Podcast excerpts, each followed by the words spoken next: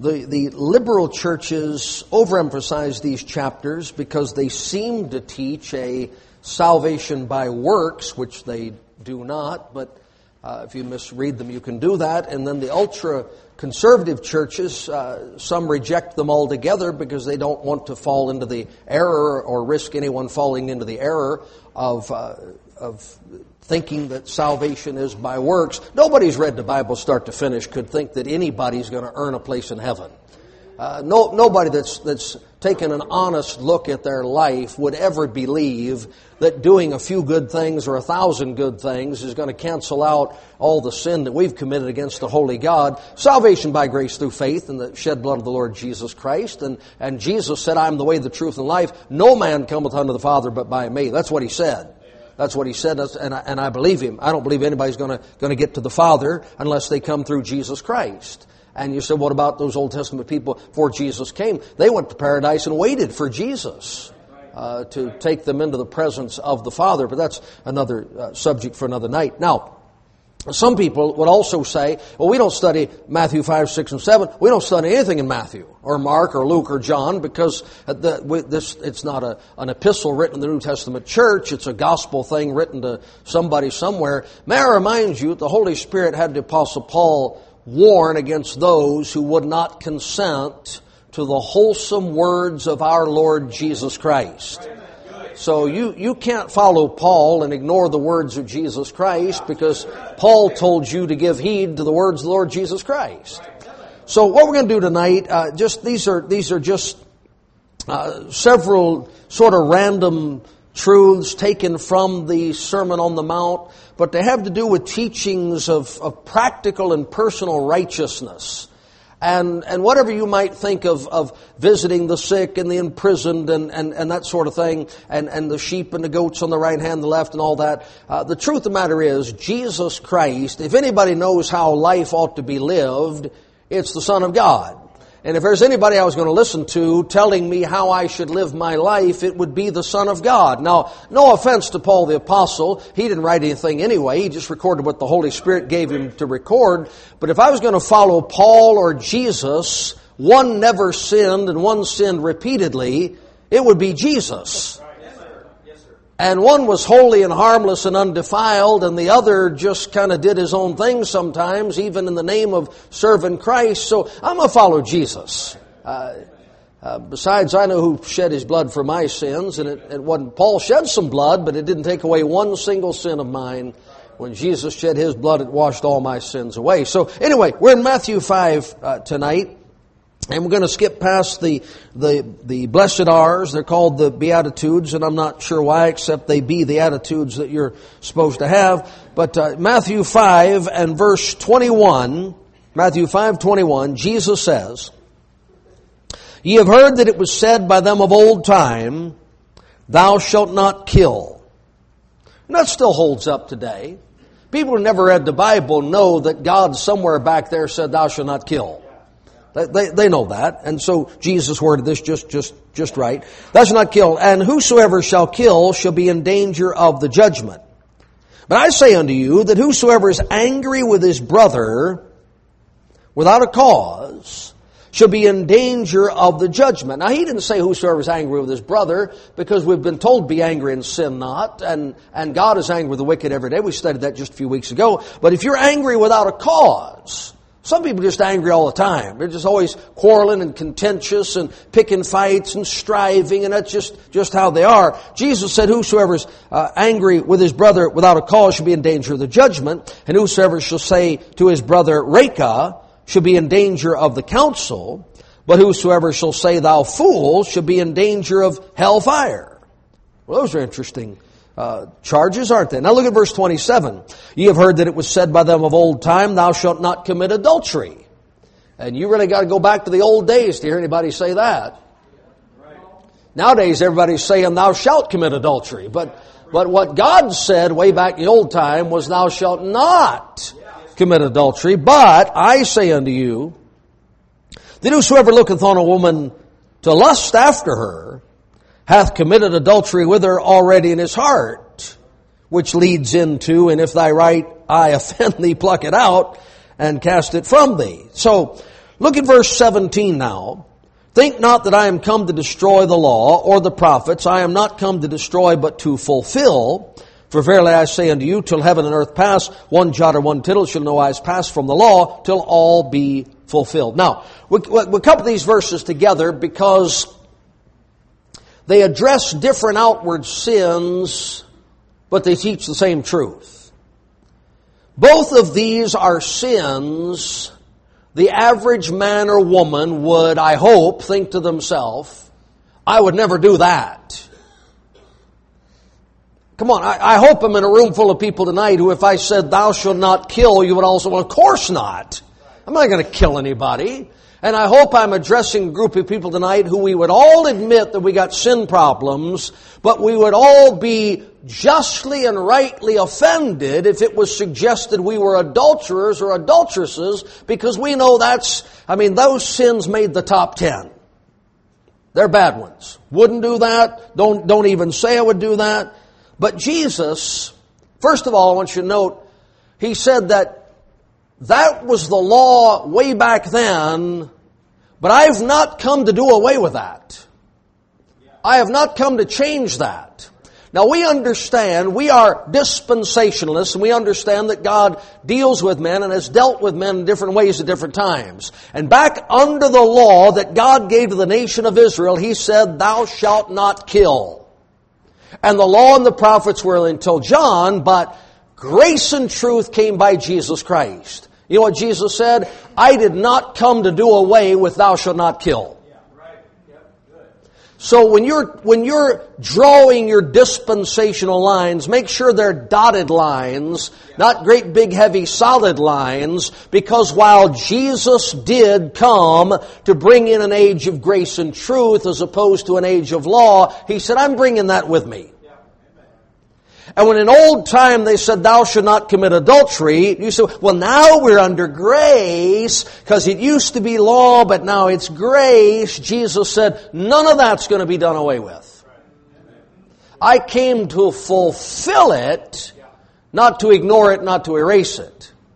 But, lest you think that grace allows you a liberty that law did not allow you, Jesus says, you know what? I'm going to take it farther than I did when I talked to Moses. I'm not going to lower the bar, I'm going to raise the bar. Because all of those Israelites living under the law had a far off distant God who gave them commandments and then stayed away for years at a time. But you are going to have the Son of God dwelling within you. The Holy Spirit of God living inside you, and I think I can, I think I can expect a little bit more out of you than I can those people back then. Now, if you lived in old time and God said, don't kill, and He sat way up there in heaven, and once a year he came down into a holy of holies and met with one man out of your whole nation, and that's pretty much all you ever knew of God or heard from God. He would expect you to not kill and not commit adultery. But if God came down here and gave you everlasting life and moved into you in the person of the Holy Spirit, you know what he'd expect? He would expect you to not only refrain from killing someone, but to so control and govern your heart and your emotions that you didn't even let your anger simmer over into a desire to kill them. Come on, look what he said. You heard that it's been said, Thou shalt not kill. I'm telling you, don't be angry without a cause. Don't say things in anger that shouldn't be said. Don't call names in anger that are not accurate. Control yourself. Govern yourself. Surrender yourself to the control of the Holy Spirit. Not only should you not kill that man, you should refrain from the desire to kill him. Not only should you not take that man's life, you should desire that that man be saved, that that man be washed in the blood as you are, that that man be forgiven as God forgave you. Man, Jesus takes it farther. And then he said, now, now, you know something? We studied David and Bathsheba, and that was a terrible thing David did when he committed adultery with Bathsheba. But you know what I got to say to you fellas in the New Testament? To you ladies in the New Testament? I don't even want you looking to think about it. I don't even want your mind going there. I don't even want your heart pondering that activity. Here's what Jesus taught. He's pointing out that that killing is a bad thing, but having murder in your heart is a bad thing. And adultery is a bad thing, but having adultery in your heart is a bad thing. Now I've had, I've had, uh, I was going to say knuckleheads, but it's not fair to knuckleheads to use this name for what I'm about to say. I've had people say, and it's just so dumb. Well, if it's, if it's wrong to look after somebody and lust after them, and it's wrong to commit adultery, if you, if you're gonna lust, you may as well go ahead and, really? If one's as bad as the other? No, one's not as bad as the other. If I want to shoot you, I haven't widowed your wife. I haven't orphaned your children. I haven't put myself in the slammer for, for 40 years and left my wife and kids to fend for themselves. One's not as bad as the other, but Jesus said both of them are an offense to a holy God and both of them are a hindrance to your spiritual life. And we should be as concerned about our attitudes as we are our actions. And we should be as concerned about our thoughts and our desires as we are about our activities. Now look, it is, if a man sneaks a peek and then dwells inappropriately upon what he saw, that's not going to end him up in the divorce court. If he rendezvous with that woman and, and meets up with her in the motel and, and they, they, they perform the, the act and, and, He's finished. So, look, one's not, one's not as bad, one's just as bad as the other. That's not true. That's not true. It is worse to commit adultery than it is to lust after a woman in your heart. But Jesus said, I don't want you doing either one. I, not only do I not want you to do it, I don't want you to think about it. I don't want you to dwell upon it. I don't want you to meditate on it. Now, now listen, we, uh, I, I don't, I don't, I don't hang out with women. I, I married one, and that's the one that I hang out with. I don't, I don't hang out with women, but I hang out with men. And I don't hang out with lost men. I hang out with saved men.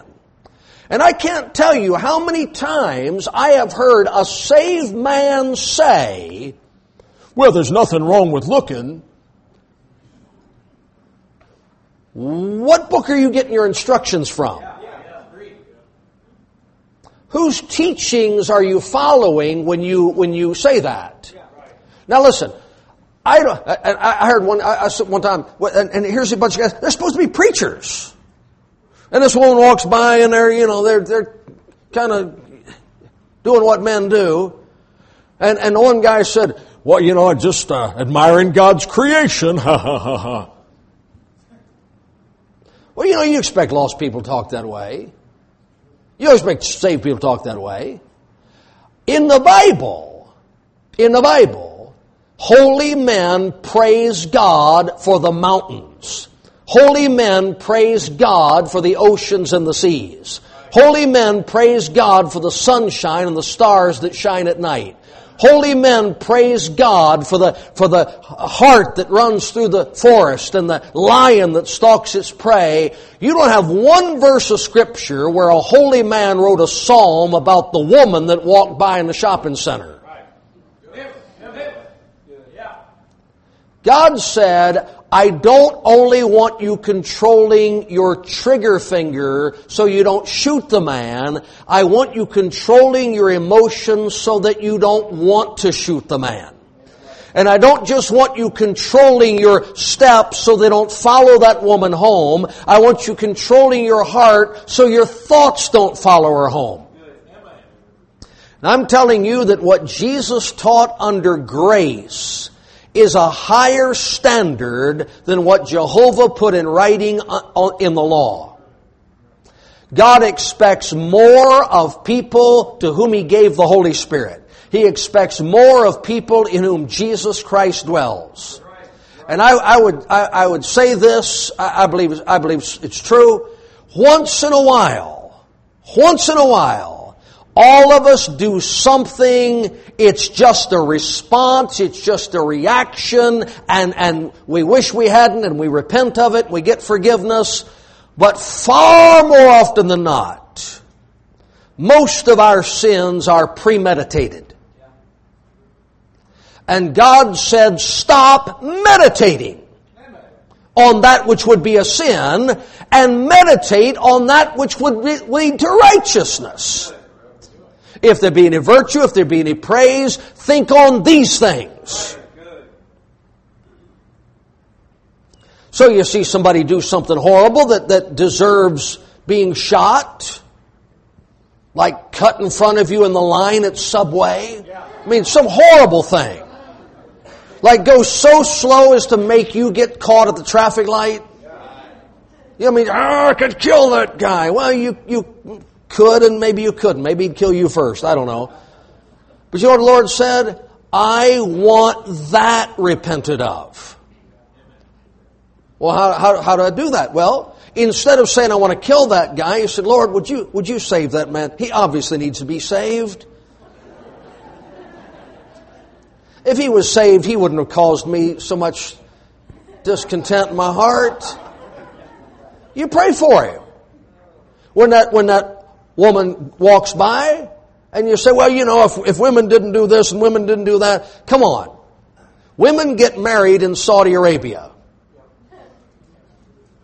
They go out in public dressed like, like a, it's a, a glad bag and, and And somebody still says, I don't know what's under there, but I'd like to find out. Right? Come on. It's just in a man to desire a woman. God put that there. What about, no, no, God put that there. I don't know who put the other stuff there, but it wasn't God. You know, Jesus didn't say if a man looks on a man to lust after him, the Son of God felt no need to advise against that. You know, this thing's gone so far, people are in the realm of sin and now that God didn't even think he'd have to, have to deal with. So anyway, when, when, when, when a woman passes you by, you pray. Get your, Lord, save that woman. That, that poor woman, she just needs to be saved. She's so good looking, she thinks that she can get through life without you. She probably got a rich man taking care of her. Everything she's ever wanted, she's gotten it. Lord, please save her. Please save her. Give her acne or something to just make her, make her feel her need for you. And that's how the other women pray. God make her hair fall out. okay. Anyway, you see what? I better quit right there before this thing gets any worse. See what Jesus is saying? It's not just your actions that need to be right. It's your thoughts, it's your emotions, it's your responses. Jesus said, I want all that right. All right, Matthew 5, let's go back up to verse 23. Matthew 5, 23. Therefore, if thou bring thy gift to the altar, and there rememberest that thy brother hath aught against thee, leave there thy gift before the altar and go thy way. First be reconciled to thy brother, and then come and offer thy gifts. All right, the laws and regulations for worshiping God with various sacrifices make up much of the Old Testament commandments. And nobody could read the Bible and say they're not important. Yet in these verses, Christ takes us in an unexpected direction. And he said, As much as I desire your worship, I will not accept it until you've done everything you can do to fix that relationship. And as much as you should bring your offerings to God, and as rare as it is when people do bring their offerings to God, God said, keep your money until you have done everything you can do to fix that relationship. That's an amazing thing, isn't it? We spent, I, I, forget how many, how many pages, dozens of pages, uh, when, I, when I wrote that commentary on Malachi, I, I'm telling you, verse after verse after verse after verse, God said, get that sacrifice out of here. I don't want it. Go make things right with Him. Take that offering away. I, am not looking at it. I'm not receiving it at your hand. Go make things right with her. He told him in Malachi, he told a man in Malachi, he said, I'm watching you weep at my altar and shed tears at my altar and bring me sacrifice to my altar. And God said, I'm sick of it. Go treat your wife properly. That's what he said.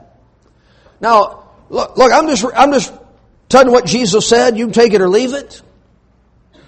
But that money you dropped in an offering box, God would rather you kept kept that money and get over your bitterness against him and your resentment toward her and get off your high horse and forgive that man, God said, I want your heart more than I want your money.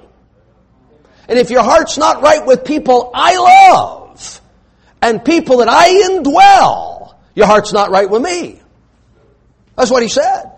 He said in Peter, he said, man, if a husband's on this side and the wife's on that side and they're just butting heads with each other. Lord said, Your prayers are hindered. I don't want to hear you pray. I don't want to hear your voice. Because I love that man and you don't. And I love that woman and you don't. And you both come and tell me how much you love me. That ain't going to work. Chris and Linda, kids sitting right up front here. And I, I, I Kate, come here a second. Come here, Kate.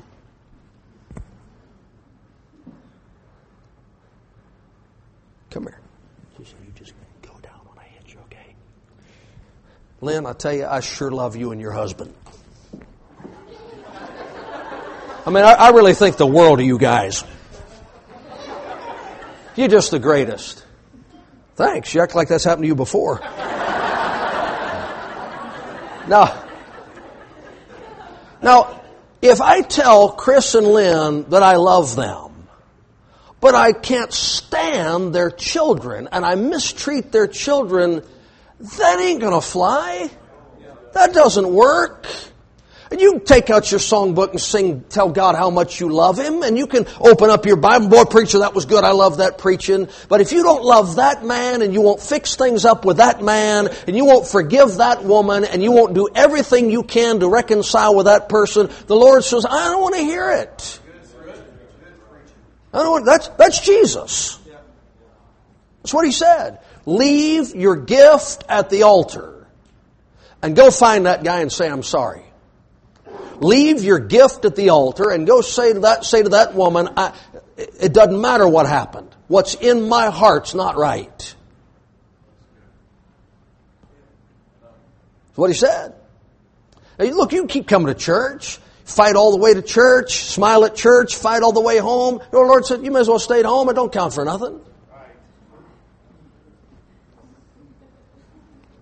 Now, don't, don't no, no testimonies. Just go. I'm going to read it again. Some of you act like it's not in the Bible. Therefore, if thou bring thy gift to the altar, isn't that a right thing to do? Isn't that what you're supposed to do? And, and there rememberest that thy brother hath aught against thee. It didn't say you did anything wrong. He thinks you did. It didn't say you were the guilty party. It just said you and that brother, things aren't right between you. That's what it said. There's no blame here. There's no, there's no assessment or assignment of guilt. He just said, You come to the altar to worship God and you remember that you have a brother and you and that brother are not the way you're supposed to be. Leave there thy gift before the altar and go thy way. First be reconciled to thy brother and then come and offer thy gift. How about that? Apparently, the Lord values unity over cash. Apparently, the Lord values having the right heart over going through the motions of worship. So I've tried, look, if you've tried, you've tried, but you know if you've tried if you haven't tried.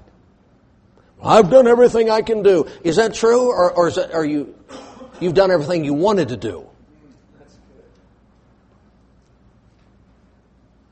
So I don't know. Okay, look, 25. Agree with thine adversary quickly whilst thou art in the way with him, lest at any time the adversary deliver thee to the judge, the judge deliver thee to the officer, and thou be cast into prison. Verily I say unto thee, thou shalt by no means come out thence till thou hast paid the uttermost farthing. Okay, so, so here's what we say.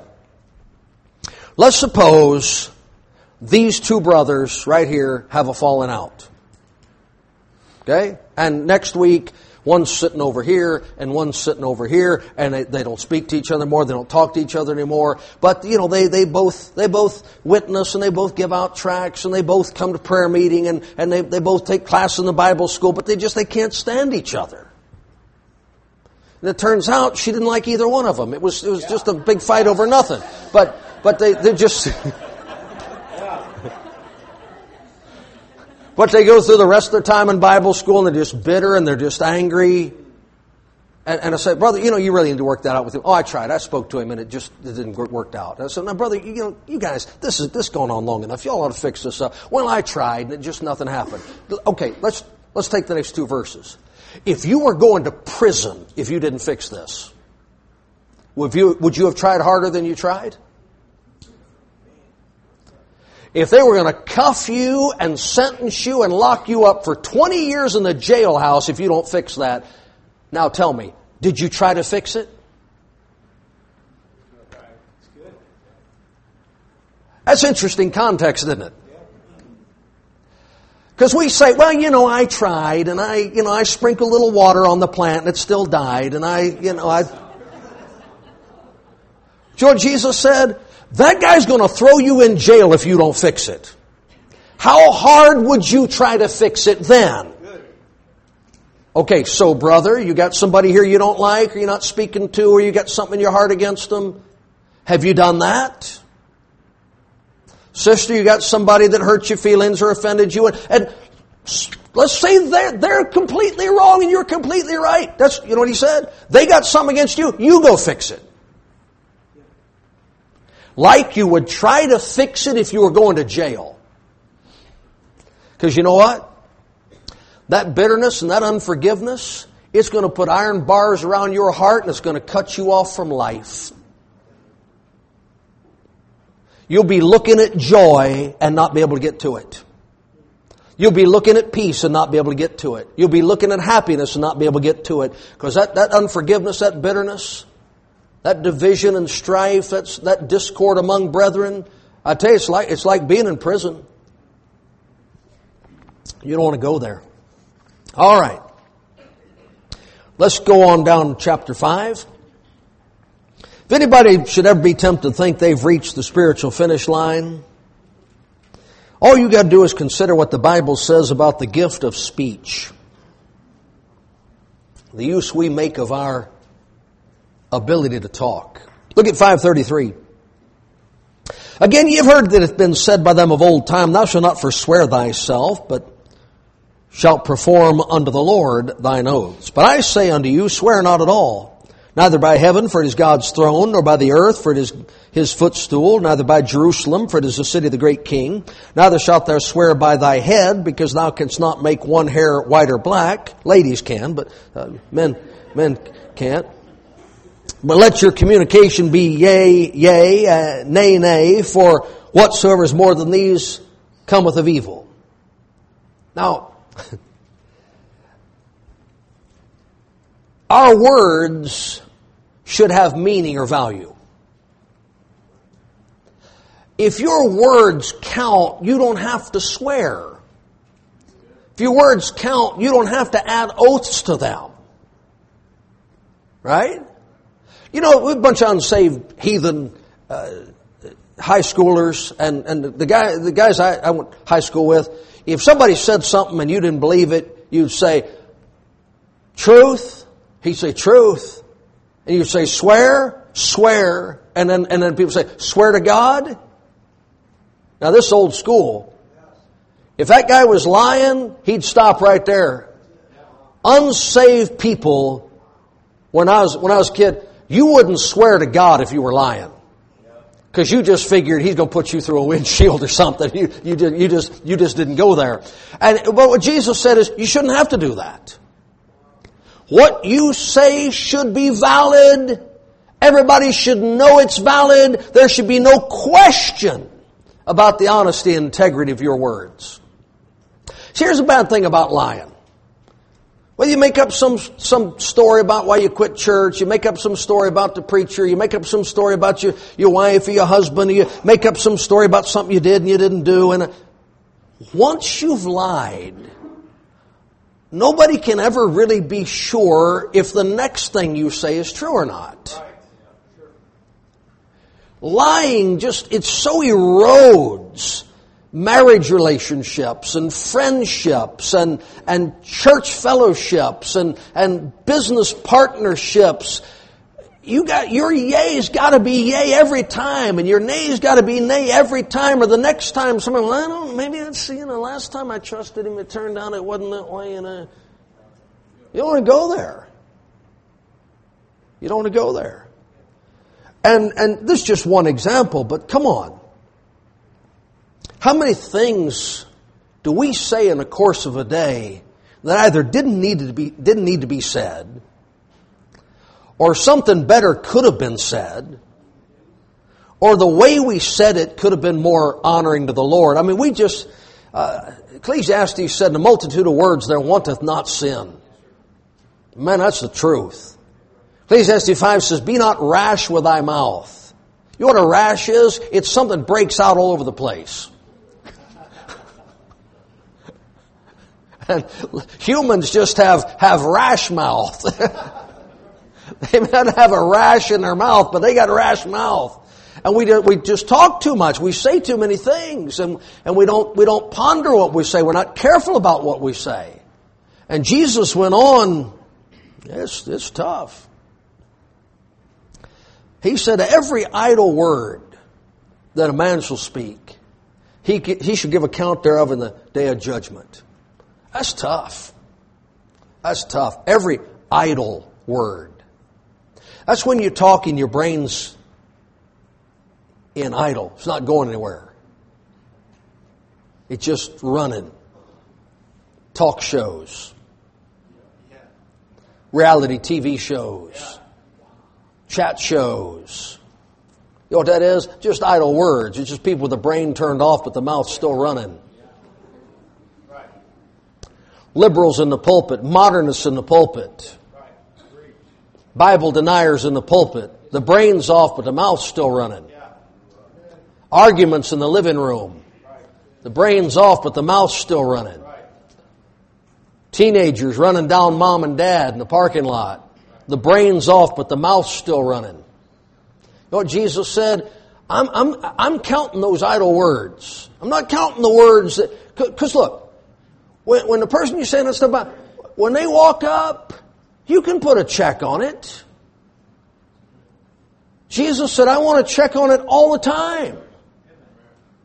Not just when you think you might get caught. He said, I caught you. You've been caught. I heard it. Just turn off the engine. Shut it down. Don't hurt to be quiet sometimes. All right. Matthew 5:38. You see why people want to get rid of what Jesus said. Matthew 5:38. You've heard this been said an eye for an eye and a tooth for a tooth. Lost people know that. That's why I said you heard this. You, you know somebody said this. You just didn't know it was in the Bible. But I say unto you that, uh, it's about time to go home. Ye resist not evil, but whosoever shall smite thee on thy right cheek, turn to him the other also. And if any man will sue thee at the law, and take away thy coat, let him have thy cloak also. And whosoever shall compel thee to go a mile, go with him twain. You've heard people say, go the second mile. Give to him that asketh thee, and from him that would borrow of thee, turn not thou away. Now, everybody's going to, going to give you a different take on this in a social setting or a business setting or a street corner setting.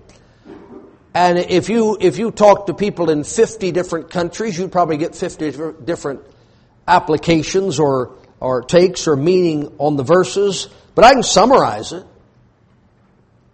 I can summarize it. And it's, a, it's, a, it's an extremely difficult concept. But you want it in sum? Abandon all thoughts of revenge. That's what he said. Don't try to get even because you can't. Don't try to settle the score because it won't be settled. Just move on, keep trusting God. Now, this, this, is, this is easier for ladies than men. Uh, I'm a Christian and I've got a brain in my head, so I know that men and women are different. If you're not a Christian, you don't have a brain in your head, all you got is, is, uh, is uh, public school and TV brainwashing, you might think men and women are the same, and the ones you hang out with might be, but, but in the real world, men and women are very different. Men do not buy romance novels with a picture of a guy standing up in a boat with his flowery shirt open and the woman falling into his arms, and no man in his right mind buy that book. But women buy those stories about sailing off into the sunset and living happily ever after because that's what they hope will happen for them one day. Just, just telling you, all the stuff you said, you told her you were going to do that, but then you got married and you went to work. and no store you shop at sells those kind of shirts. and now men don't read those books. I'll tell you what men read. Men read the Count of Monte Cristo. I'm going to rot in this jail for 30 years. And I'm going to eat cockroaches and bugs to stay alive with one hope in mind. I'm going to track that guy down and kill him. John, May, John Wayne made a fortune getting revenge. Clint Eastwood became a household name getting revenge. You know what men want?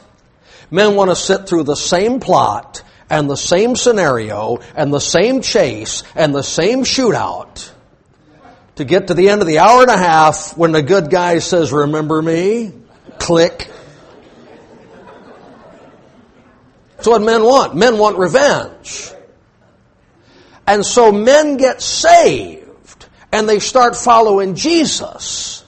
And people cheat them and people cuss them and people do them wrong and they get in church and start serving God and church people do them wrong and that thing get rise up in there. Boy, it's the last thing I do. I'm going to get that guy. I'm going to hunt him down. It takes 30 years. I'm going to settle that score. Everybody's going to know what he did to me, and I'm going to bring him down. No, you know what Jesus said? Stop it. Stop it. It's just a coat. You can get another coat. It's just a hundred bucks. You'll find another hundred bucks out there somewhere. It's just a slap on the face. What'd I take for you? They stripped me naked and then slapped me in the face. They hung me up on a cross after spitting all over me. I did that for you. I did that for you. What can you do for me? So I've been, I've been wronged in my life. I bet you have. I've been lied about. I bet you have. I've been cheated. I bet you have. What are you going to do about it? How am I going to chase down everybody who lied about me, and then everybody who believed the lie and repeated it, and then everybody that twisted it some and repeated it somebody else? You can't track all that stuff down. You just got to say, Lord, I sure am glad I'm saved. I'm going to heaven. Use me today. Help me be a blessing to somebody. Help me not to waste any more time in my life fretting and worrying over liars. One day I'll get to heaven and get to rejoice that you cut all their tongues out. Lying lips should be cut off. What if, what if, that, what if that plays out? What if you get to heaven and you're up there in your glorified body and it's got no lips? well, in the resurrection, I thought it was going to be, be made perfect. Well, yeah, but every time I put you in a church, you lied about the preacher and tried to ruin him, so I just cut your lips off. Wouldn't that be? You think that's really? No, no, but it. just desiring a little revenge in heaven, I guess. so here, here's what God said Vengeance, come on, we all know it. Vengeance is mine. I will repay, saith the Lord. Now, what if I take that away from God and I try to do it? I can't do it. And I said, Lord, I thought you were going to get vengeance. No, you didn't want to wait for me. You tried to do it. Just leave it be. Mm. You know somebody, somebody is going to smite you. And what Jesus said is expect another one. And somebody is going to take things from you that they had no right to take, and guess what? Somebody else is going to do it after that. It's going to happen again. And somebody's going to make you go somewhere or do something you shouldn't, where you shouldn't have had to go and do something you shouldn't have had to do and get used to it. It's probably going to happen again. You know what he said? Learn to take wrong without being affected by it. Learn to be hurt without being knocked out of the race.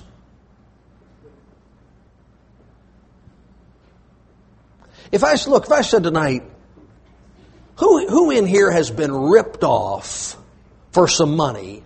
Everybody'd raise their hand, and people look across the room and say, "Yeah, you. What are you raising your hand for?"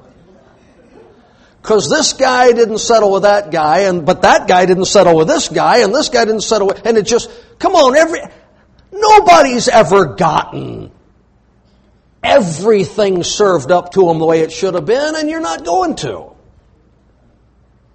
What the Lord said? What's that got to do with enjoying salvation tonight? Just get up tomorrow morning make a, make a great day out of it. Serve God, enjoy the Lord. Don't eat yourself to death trying to get even with everybody because you can't. All right, one more. Matthew 5 43. Ye have heard, oh, this, this hurts. I don't want this to be in here. Listen, I believe every word in the Bible, and I thank God for every word in the Bible, but I thank God for some more than others. Isn't that isn't, isn't, isn't wonderful? I give unto them eternal life, and they shall never perish. Isn't that great? Lo, I am with you always, even unto the end of the world. Isn't that great? I love that. Now these, ye have heard that have been said, thou shalt love thy neighbor and hate thine enemy. Well, who couldn't sign on for that? But I say unto you, love your, love your enemies. That can't be in the original. love your enemies. Bless them that curse you. Do good to them that hate you. Pray for them, which despitefully use you and persecute you. I don't want to.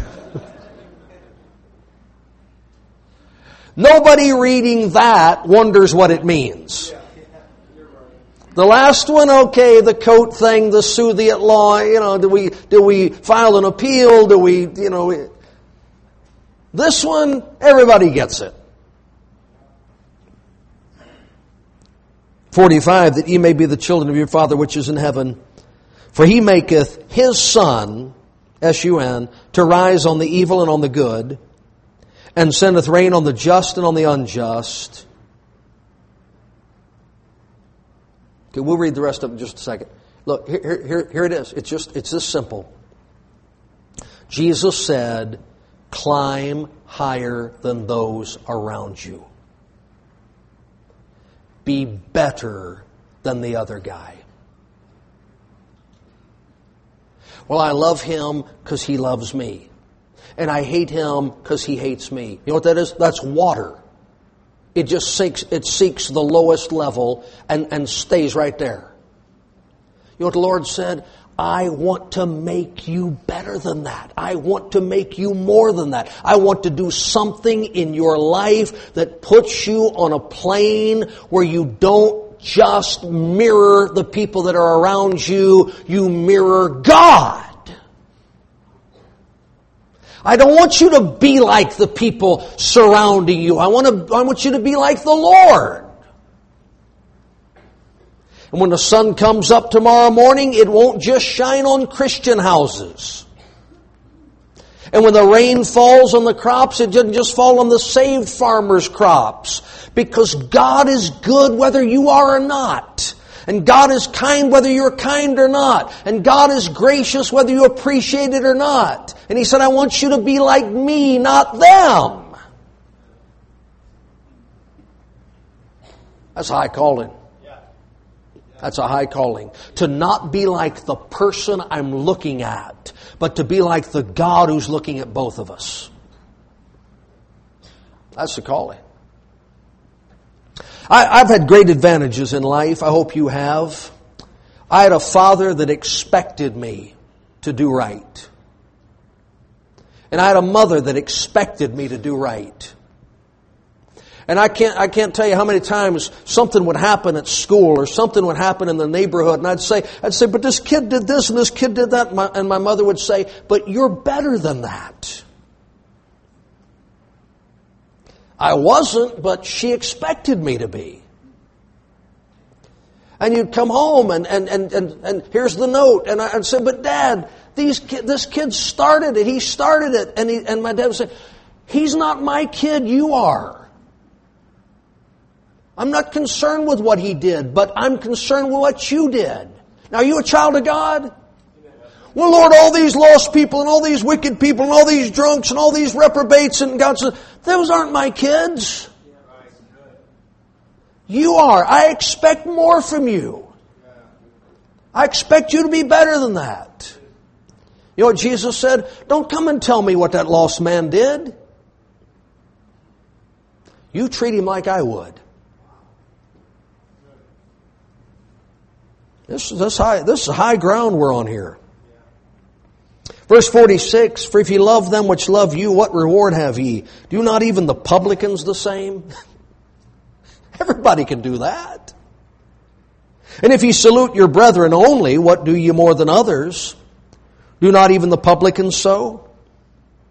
Be therefore perfect, even as your Father which is in heaven is perfect. See what he said? I don't want you trying to be like the people around you. I want you trying to be like your Heavenly Father. I, I heard a story, it's probably, probably just one of those preacher stories, but I heard this story and I've always remembered it. Back in the days of boardwalks and mud streets, two very wealthy aristocrats were walking down the boardwalk and staggering toward them coming from the other direction was the town drunk. And as they approached, one of those wealthy aristocratic men stepped off the sidewalk into the mud to let the drunken man pass. And the other fellow said, I can't believe you get off, off the sidewalk and step in the mud for that guy. And the man said, I can't believe that you'd have less manners than him.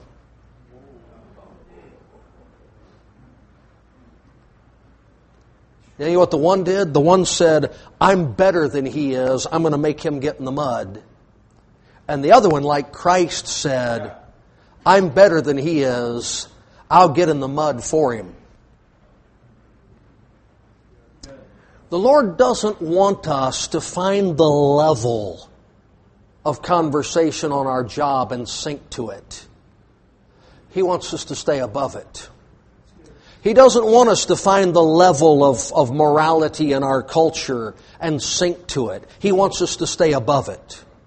The Lord doesn't want us to be as good as the people we rub shoulders with. He wants us to be better. We got things we put on our bumper stickers and slogans that, that really catch on and they, and they sell big in the religious bookstores. And one of them is Christians aren't perfect, just forgiven. And that's true, but how sad we have to apologize to lost people for our conduct. And that's, that's what that says. I Don't expect any more of me than you do of yourself, pal. You know what Jesus said? Be perfect. He didn't say don't make excuses for not being perfect. He said be perfect. And I hear, I hear er, all the time I hear say people, they, they'll be witnessing to somebody and they'll say, now don't get me wrong, I'm no better than you are. You ought to be embarrassed to say that. That guy's not saved and you've been saved 15 years and you're no better than he is? Now you could say, I don't deserve heaven any more than you do. But you should be better than he is. A saved husband should be better than a lost husband. A saved wife should be a better wife than a lost wife. A saved parent should be a better parent than a lost parent. come on. And we should never, ever, ever say, I used to love that man, but then he did that. Because God never says that about us. And that's, that's who He wants us to be. Now, if I could dispensationally get rid of Matthew 5, it would sure take a load off of me. Because that's some high standards right there. But it looks to me like Jesus didn't get rid of the law. It looks to me like he took us to a far higher plane than the law. Here's what you heard. You heard it because God said it. But here's what I'm asking of you now. And it's, it's some serious business.